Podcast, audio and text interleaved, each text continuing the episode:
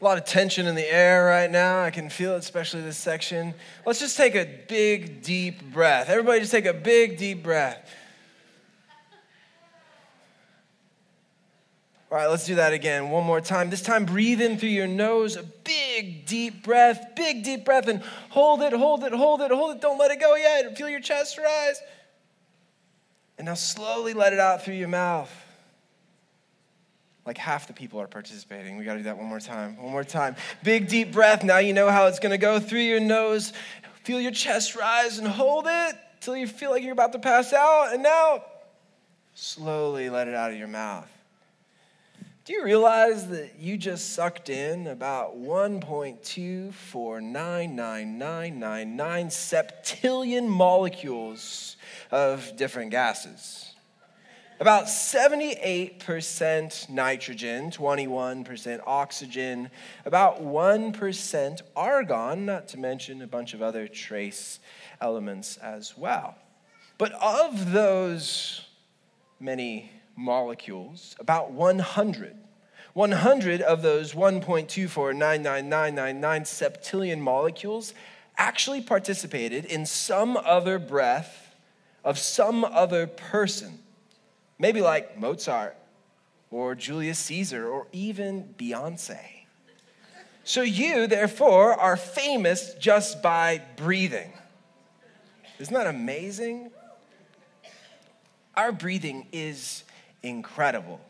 We don't even really think about it, but our breathing is incredible. Just how incredible is our breathing? Well, let's take a look at our lungs. As you inhale, your lungs are filled with air, and as they fill, about 300 million balloon like structures called alveoli. It sounds like some type of pasta dish, but they replace the carbon dioxide waste in your blood with oxygen. And now, when these structures are filled with air, your lungs can actually float on water. And when they're open flat, they cover the entire distance of a tennis court. Amazing, right? Well, as it continues, breathing is incredible. As you exhale, you breathe out roughly 0.3 septillion molecules. That's like 24 zeros on the end of that number. That's the equivalent of filling up a one liter bottle. Our breathing is linked to pretty much all our bodily functions and processes nervous system, endocrine system, respiratory system, digestive system, urinary system, spinal mobility, and more. Breathing is incredible. But when God breathes, when God breathes, that's something else. That's something so profound and something so unimaginable when God breathes, this is what it says in Psalm 33, verse 6 The skies were made by the Lord's word, all their starry multitude by the breath of his mouth. So, stars and solar systems and galaxies are born by the breath of God. In the Gospel of John, chapter 20, verse 2, Jesus is having a conversation with his disciples after he has been resurrected, after he is raised from the dead. And it says, Then he breathed on them. Now that's weird, right? That's a little awkward, a little intimate. If you don't believe me, turn to the person next to you and just breathe on them. like breathe in their face. Hopefully, you brush your teeth this week. You shouldn't do that too often, right? You don't want to damage your teeth and gums, right? But that's awkward and intimate. It's weird, but he breathed on them and said, Receive the Holy Spirit. So God imparts the Holy Spirit by the breath of his mouth. That's incredible. How about 2 Timothy chapter 3 verses 16 and 17? Every scripture is inspired by God and is useful for teaching, for showing mistakes, for correcting, and for training character, so that the person who belongs to God can be equipped to do everything that is good. Well, what in the world does that have to do with breathing? I don't get it. I'm confused. It's all Greek to me. Well, perfect then, because the New Testament was written in Greek. And Second Timothy happens to be a document of the New Testament. And this is how it begins in the Greek text. Pasa graphe, all or every scripture is. And here we have this big word, theopneustos. It's an adjective that combines two Greek words together. First, the noun theos, meaning God, and then the verb pneuo, it's kind of weird. It's like saying an N, a P and an N at the same time. Pneuo, to breathe. So every scripture is God breathed. That's a way that we could translate Second, Second Timothy chapter 3, verse 16, that every scripture is God breathed. But what scripture is Paul talking about here? Because he's writing the New Testament. So he's therefore referring to what came before, which is the Old Testament, the Old Testament is inspired by God, God breathed. This is not to say that the New Testament is not, but the Old Testament, like, really? Have you read the Old Testament?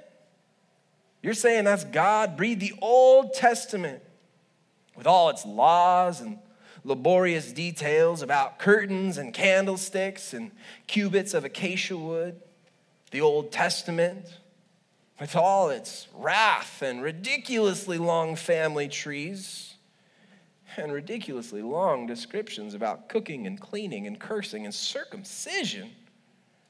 The Old Testament, with all of its violence and vignettes about strange characters and some really embarrassingly shameful stories. I don't get it. Well, today we continue our sermon series called I Don't Get It with I Don't Get the Old Testament. When it comes to the Old Testament, sometimes I just don't get it. But I'm one of those weird individuals who actually loves the Old Testament. I mean, it's bigger than the New Testament, so you gotta like it for that reason, but I think it's fascinating. I absolutely love the Old Testament. And so when people say to me, well, I don't get it. I don't like the Old Testament. It's ancient and boring and confusing. My response is, with such Christian civility and tenderness, well, you're ancient and boring and confusing. I don't often respond in that way, but I usually would say something to the effect of, well, yeah, you're right. It is ancient, first of all. And yeah, there are some boring parts. And yeah, it's really confusing too. I mean, it's an ancient document written in a foreign language about a foreign era, about foreign cultures. But it's still God breathed. It's still God breathed. And so we must not let our I don't get it be ending points where we say, I don't get it, so I, I just give up. I don't go to that part of the Bible. I don't touch that part. No, we should let our I don't get it become starting points where we say, I don't get it, at least not yet. My hope is today that we would gain a new appreciation, a new understanding for the relevance and significance of the Old Testament to the New Testament and ultimately for our lives. So if you're able to stand today, I want to invite you to stand as we read from our memory verse for this sermon series. We stand here to revere the Word of God, its life changing and transforming power. This is our memory verse for this sermon series, Psalm 119, verse 73. And let's read these words aloud together. All right, ready? Your hands made me and formed me. Give me understanding to learn your commands. God, this is our prayer today.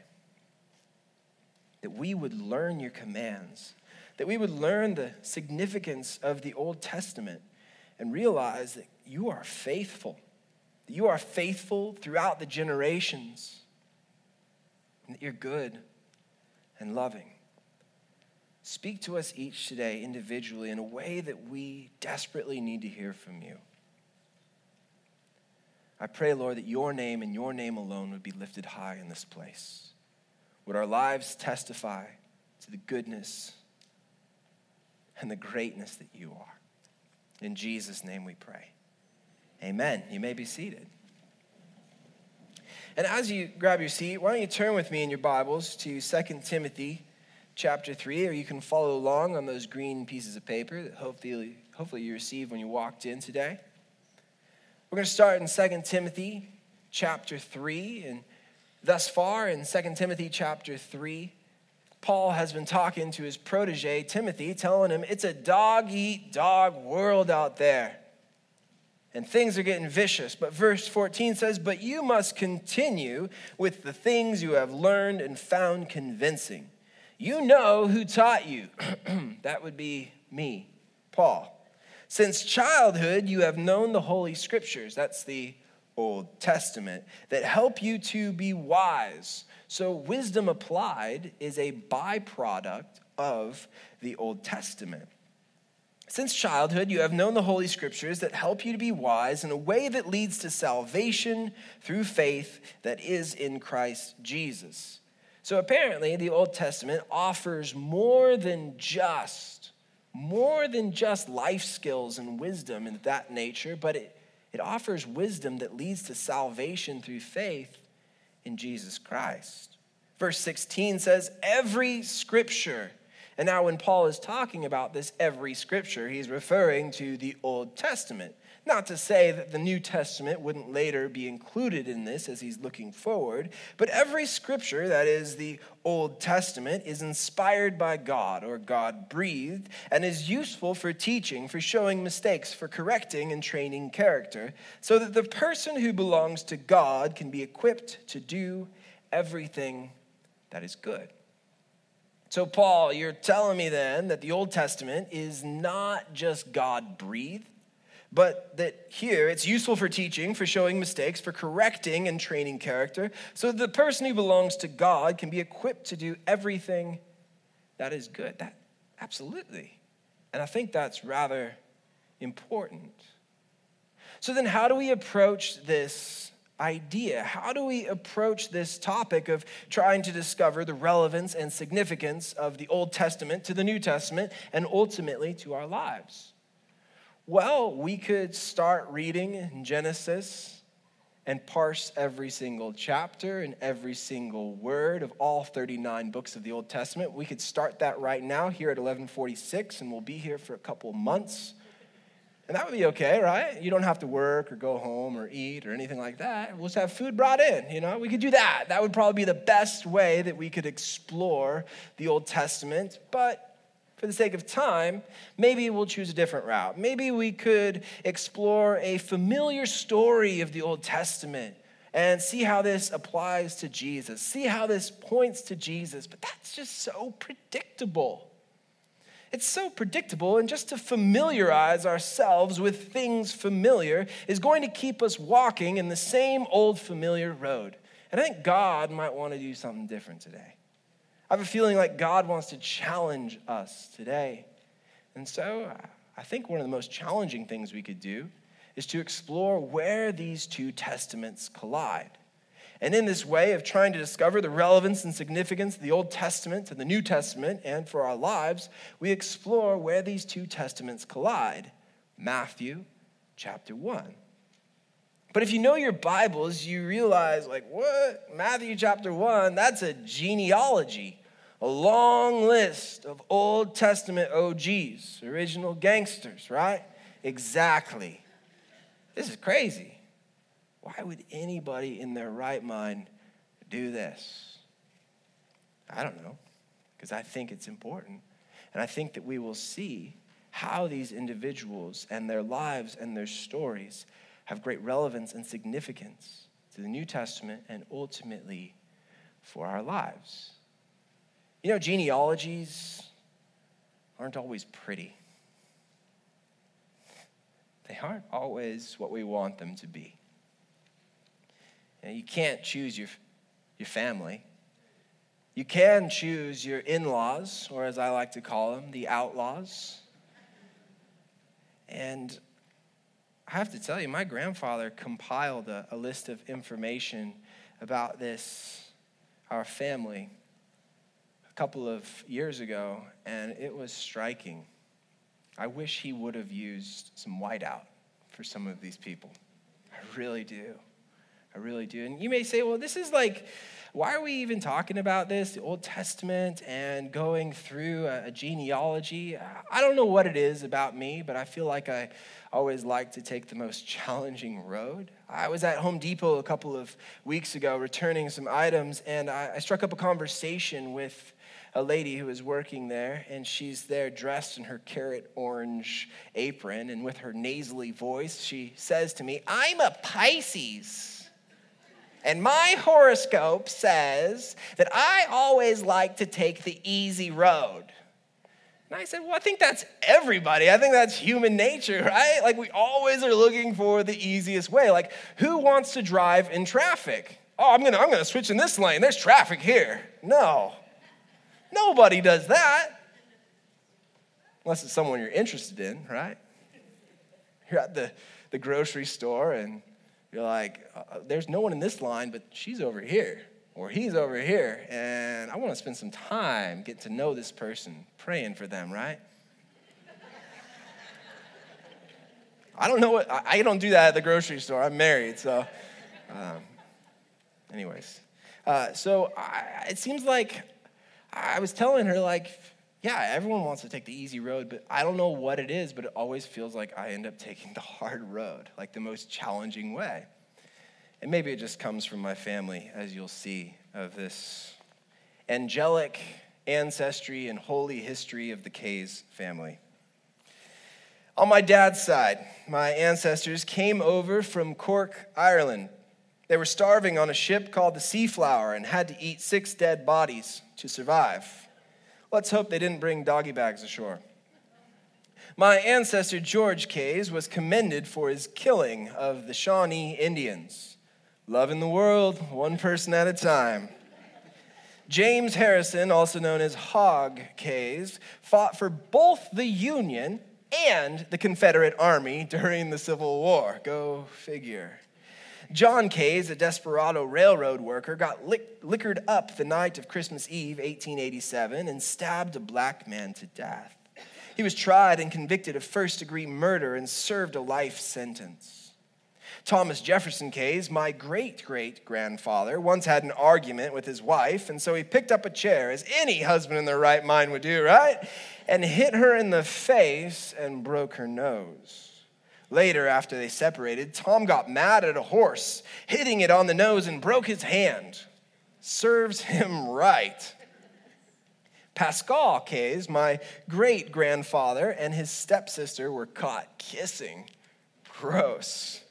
She was accused of being pregnant, and they were told to get married. So much for holy history and angelic ancestry. So we've got quite a rotten family tree. Taboo marriages, racism, treason, violence, alcoholism, murder, domestic abuse, animal abuse, and cannibalism. And that's just one side. Well, when it comes to the Gospel of Matthew in chapter 1, it's startling. Here's how it begins. Matthew 1, verse 1, a record of the ancestors of Jesus Christ, son of David, son of Abraham. Do you realize that we would be completely left in the dark if we didn't have the Old Testament as to who these characters are? Like, who's Abraham? Who's David? If we never had the Old Testament, we would have no idea. We would have no bearing for who these characters are and what their significance is in the life of Jesus the New Testament, and ultimately our lives. A record of the ancestors of Jesus Christ, son of David, son of Abraham. We need the Old Testament to interpret the New Testament. I hear a, a phrase going around the churches, uh, and I actually lost sleep over this the other night. I, I was tossing and turning. I couldn't get this out of my mind. Where some Christians will say, I'm a New Testament Christian. Now, no offense if that's you, if you've said that before, it's okay. I'm a New Testament Christian, but I just don't understand what that means. I don't get it. I'm a New Testament Christian. And I was racking my brain over this while I was trying to sleep, and I realized it's kind of like the image of a sailboat. If I'm merely a New Testament Christian, I'm like a sailboat. I can explore all the oceans of the world, figuratively speaking the Pacific, the Atlantic, the Arctic, the Indian, the Southern Ocean, at least on the surface, and only on the surface. But if I am an Old Testament and a New Testament Christian, it's a whole lot different. I'm like a submarine. I can explore all the oceans of the world, figuratively speaking the Pacific, Atlantic, Arctic, Indian, and Southern. Their surface and their depth I can gain deeper understanding, and I can also withstand greater pressures too. So let's dive into this list of Old Testament characters. It begins in verse 2 Abraham. Abraham, who was called by God to leave his homeland in the Ur of the Chaldeans to a new, strange, and foreign land that God would have him go. Abraham became a man of great faith, the father of many nations, also the husband of many wives. He was a polygamist. Abraham was the father of Isaac. Isaac, who was almost sliced and diced by his pops on the altar, was the father of Jacob. Jacob, the conniving trickster who duped his brother Esau, tricked him out of his birthright over a pot of stew and then played dress up and stole his brother's birthright as well. Well, Jacob was the father of Judah and his brothers. Judah, who hooked up with and impregnated a prostitute who actually turned out to be his daughter in law. Oops. Whoa, right? He was the father of Perez and Zerah, twins whose mother was Tamar, the daughter in law who played dress up as the prostitute and was impregnated by her father in law, Judah.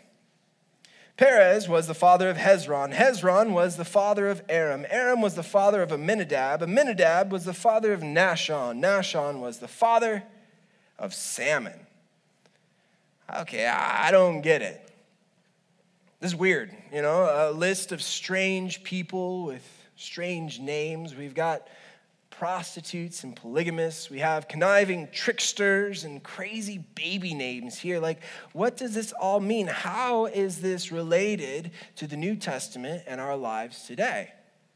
Well, 2 Timothy chapter 3 verse 16 says it's useful for teaching, for showing mistakes, for correcting and training character, so that the person who belongs to God can be equipped to do everything that is good.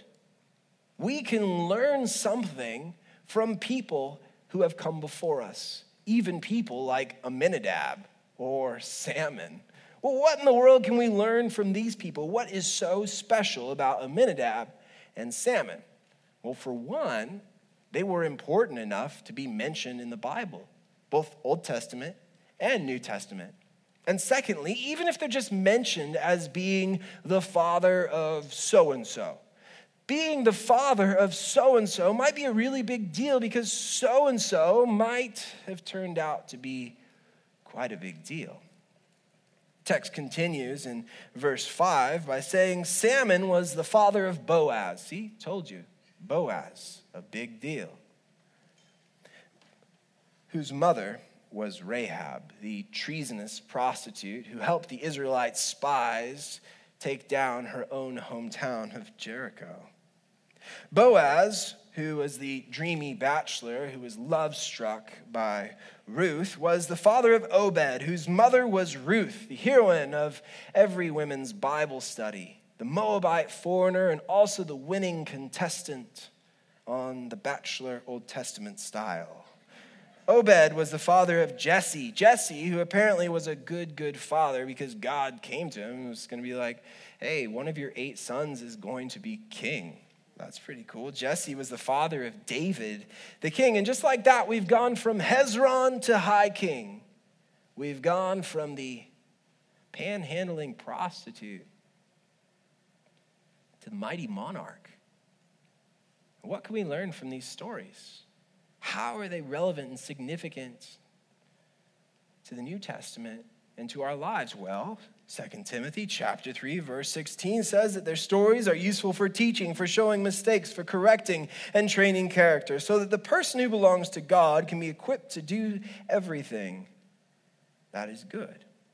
The list continues in verse 6b through 11. David, the brave warrior, right? The mighty king, also the adulterer, the murderer, and the polygamist. He was the father of Solomon, whose mother, the outdoor bathing Bathsheba, had been the wife of Uriah. Key words there had been the wife of Uriah, because if you know the story, David had Bathsheba's husband Uriah snuffed out indirectly as soon as she got pregnant. Bad move on David's part there. Verse 7 says Solomon, the wise playboy and polygamist, and later he became a polytheist. His legacy is not so shining. It ended up in the complete separation of the united monarchy and civil war. Solomon was the father of Rehoboam. Rehoboam, the king of Judah, who, thanks to dad, was now dealing with civil war and a split within the country. Rehoboam was the father of Abijah. Abijah, the king of Judah, was the father of Asaph. Asaph, the king of Judah, who had foot disease, was the father of Jehoshaphat. Jehoshaphat, king of Judah, was the father of Joram. Joram, the king of Judah, who felt the need to kill all six of his brothers, was the father of Uzziah. And Uzziah is actually a good guy. He started off great until his pride got in the way. And you know how often that happens? like all the time. You know, you cannot lift up yourself and Jesus at the same time. That's what I tell myself every single time I come up on this stage. You cannot lift up yourself and Jesus at the same time, it's impossible. Well, Uzziah was lifting up himself, and, and his pride got in the way, and he was struck with leprosy. Bummer. Uzziah was the father of Jotham. Jotham, the king of Judah, was the father of Ahaz. Ahaz was an evil king who practiced child sacrifice, tossing his baby on a burning altar to worship foreign pagan gods. Ahaz was the father of Hezekiah. Hezekiah was a righteous king of Judah whose sweeping religious reforms completely changed the spiritual landscape. Hezekiah was the father of the bad boy Manasseh. Manasseh, probably the most evil king of Judah, turned back all of these religious reforms and too practiced child sacrifice. Manasseh was the father of Amos, also known as Ammon.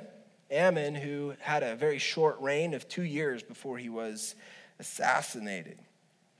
Ammon, also known as Amos, was the father of Josiah. Josiah, who became the king of Judah at a ripe old age of eight years old.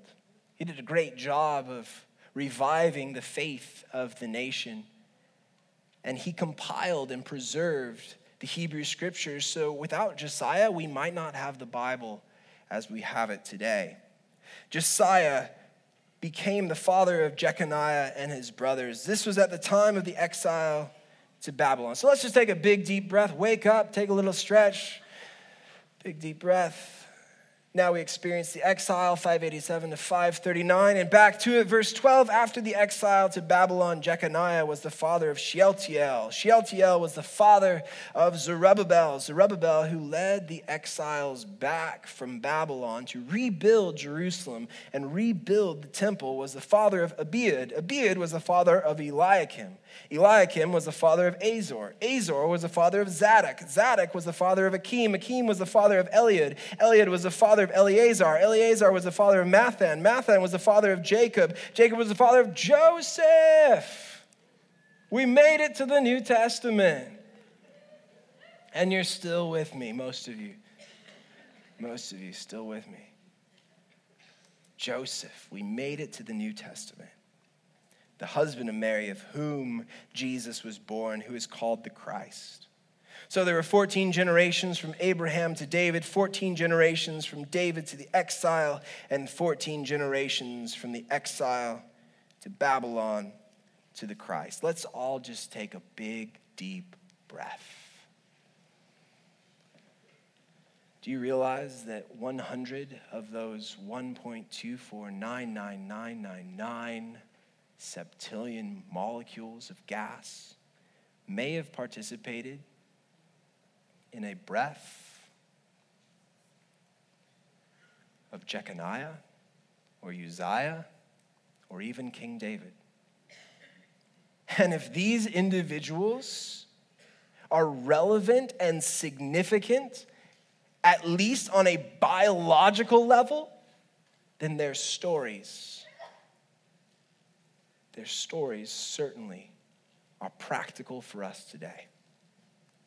Practically speaking, Jesus had a rotten family tree. Let's take a look. If you thought my family tree was rotten, Jesus' family tree we just looked at was even more so. The people included in Jesus' lineage had serious issues, but the Matthean author, he had the audacity, the boldness to put all of these scandalous characters at the very beginning of his gospel. Now, this should remind us that this is a story, the Old Testament and the New Testament. This is a story for everyone, and everyone should know the good, the bad, and the ugly truth is here being revealed.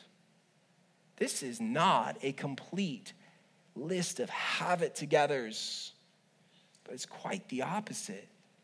And thank God that He did not so love the world that He gave His one and only Son to be born into a perfect, polite, 2.5 kids, white picket fence SUV driving family of the year. Praise God for that. You may say, well, why? Like, why didn't God do something different? Couldn't God have worked around some of these individuals? Why didn't God do something different? Like there are a lot of undesirables in this list. I, I, could white out Manasseh, Ahaz, Am, all these people that we don't want in the lineage of Jesus, but still happen to be. Like, why, God, would you not go around them? Well, why would God go around it if he can work right through it? And in our lives, we wonder that all the time. Like, God, take me out of the situation. Get rid of this person who's bothering me destroy all this stuff that is holding me back from really experiencing you. And maybe God's saying, no, no, no, no, no, no. I'm not going to work around it, I'm going to work right through it. So buckle up. Put your big boy pants on. Put your big girl panties on and let's go. Because that's what this is about. We're not going to work around it, we're going to work right through it. Did he just say panties on stage? Yeah, he did. I don't know what you say for girls, but big boy pants, girls, whatever. You're awake. I was just checking to see if you're awake or not. I don't know. But Jesus' rotten family tree, it continues here. His genealogy is rife with super spiritual and super scandalous folks. Sometimes these folks are one in the same. It's not just black and white, it's not just good people and bad people. Sometimes these folks are one and the same, and the Old Testament shows us this quite clearly. The Old Testament shows us people who just don't have it all together, but their stories are useful for teaching, for showing mistakes, for correcting, and for training character, so that the person who belongs to God can be equipped to do everything that is good. So what? So what?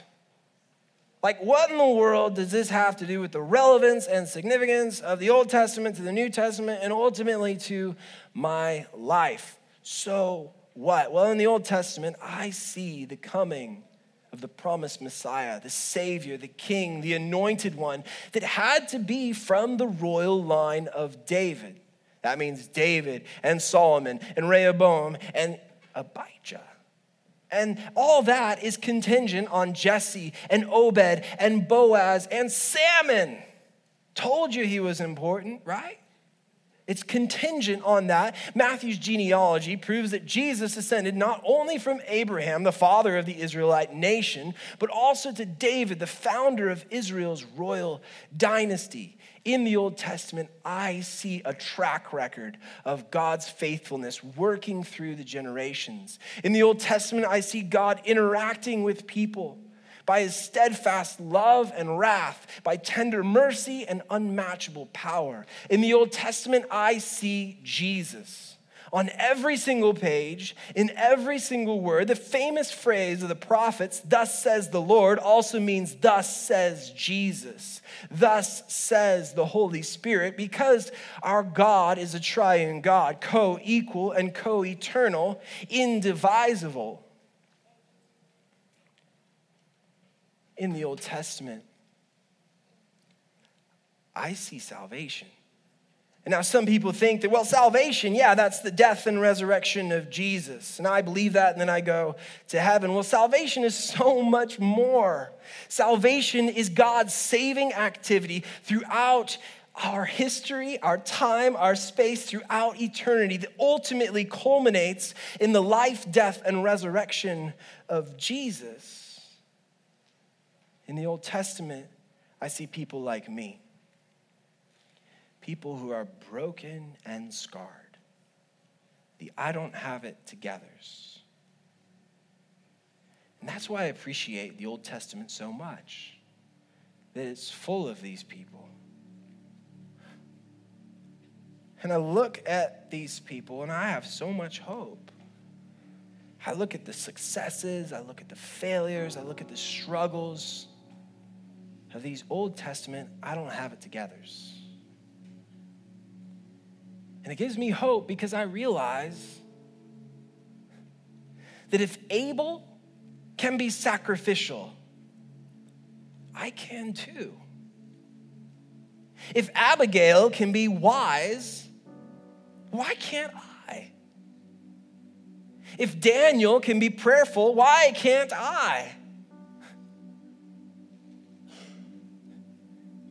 If Isaiah and Jeremiah and Ezekiel can stand firm when everything is falling apart, when everyone's against them, why can't I? If Moses can stand up to the authorities, why can't I? If Elijah can perform miracles, then why can't I? If Joseph can be good, why can't I? If Abraham can be faithful, why can't I? If Hannah can worship, why can't I? If Job can walk in the light, why can't I? Who's stopping you? In the Old Testament, I see a mirror. I see a mirror and I see myself in it.